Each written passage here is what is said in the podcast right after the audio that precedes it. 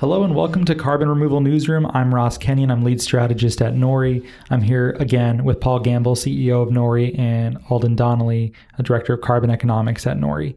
Uh, today we're going to talk about some articles we've been seeing about carbon engineering and about the interaction between oil and gas industry and direct air capture.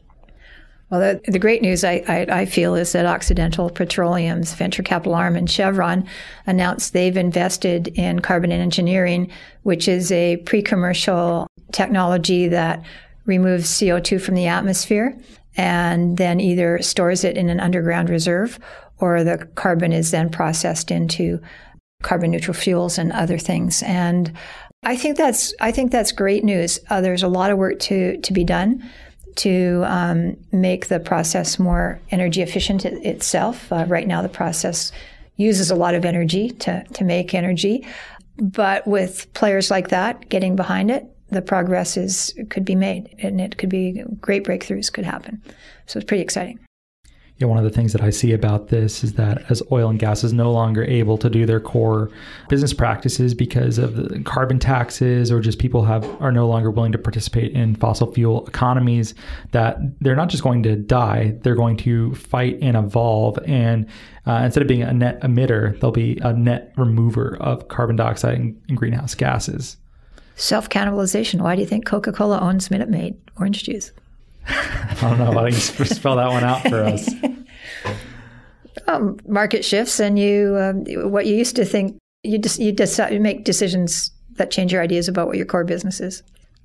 Yeah, and then so there's a new term that we've heard about this uh, called atmospheric services. Yeah, so there there's an article in the Houston Chronicle back on January 18th titled Atmospheric Services Industry May Emerge from Oil and Gas. And it was an interview with a man named John Gibson, who's the chairman of energy technology at Tudor Pickering Holt and Company, which is an energy investment bank and he was basically preaching the the Nori message. Uh, I thought I was really excited to read this because um, I have been super interested in the idea of getting the oil and gas industry on board with investing in direct air capture technology.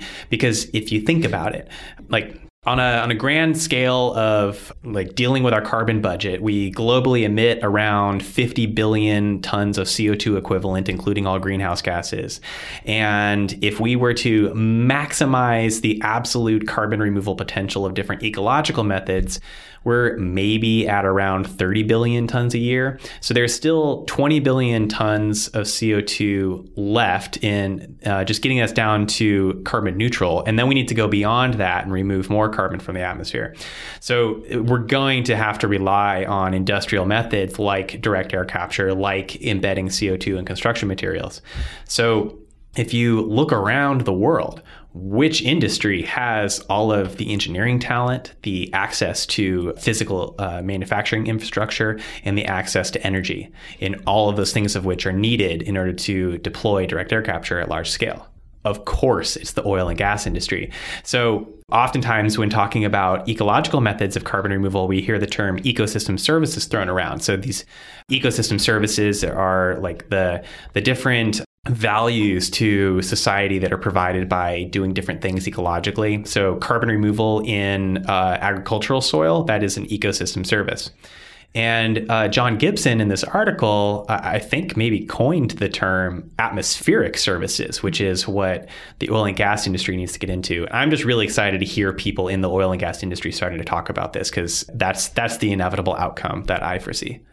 We, we should, when I'm congratulating and excited about Occidental Petroleum and Chevron's decisions, we should probably mention Murray Edwards and, and Bill Gates, who were the first uh, private sector individuals to put their money into into carbon engineering. And Murray Edwards was the founder and is the founder and still CEO of the largest independent uh, oil and gas company in Canada. He's based in Houston now, so that's pretty good leadership to be walking around with. That's for sure.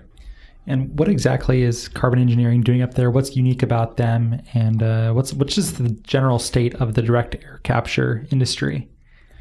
Well, right now there are a bunch of different startups around the world. Carbon engineering is in British Columbia. You have Climeworks out of Switzerland, um, Global Thermostat out of California, and there are others too uh, that are pursuing different. They all have their own sort of unique proprietary methods for separating CO2 from the atmospheric air, but they're all kind of trying to figure out different business models that work today. So, absent something like an incentive from Nori, they're using the captured CO2 to sell to beverage makers. So, putting carbon dioxide in soda, uh, selling it to greenhouse agricultural sector, and then also uh, I think carbon engineering's main focus is on using that captured CO2 uh, to turn it into a carbon neutral fuel.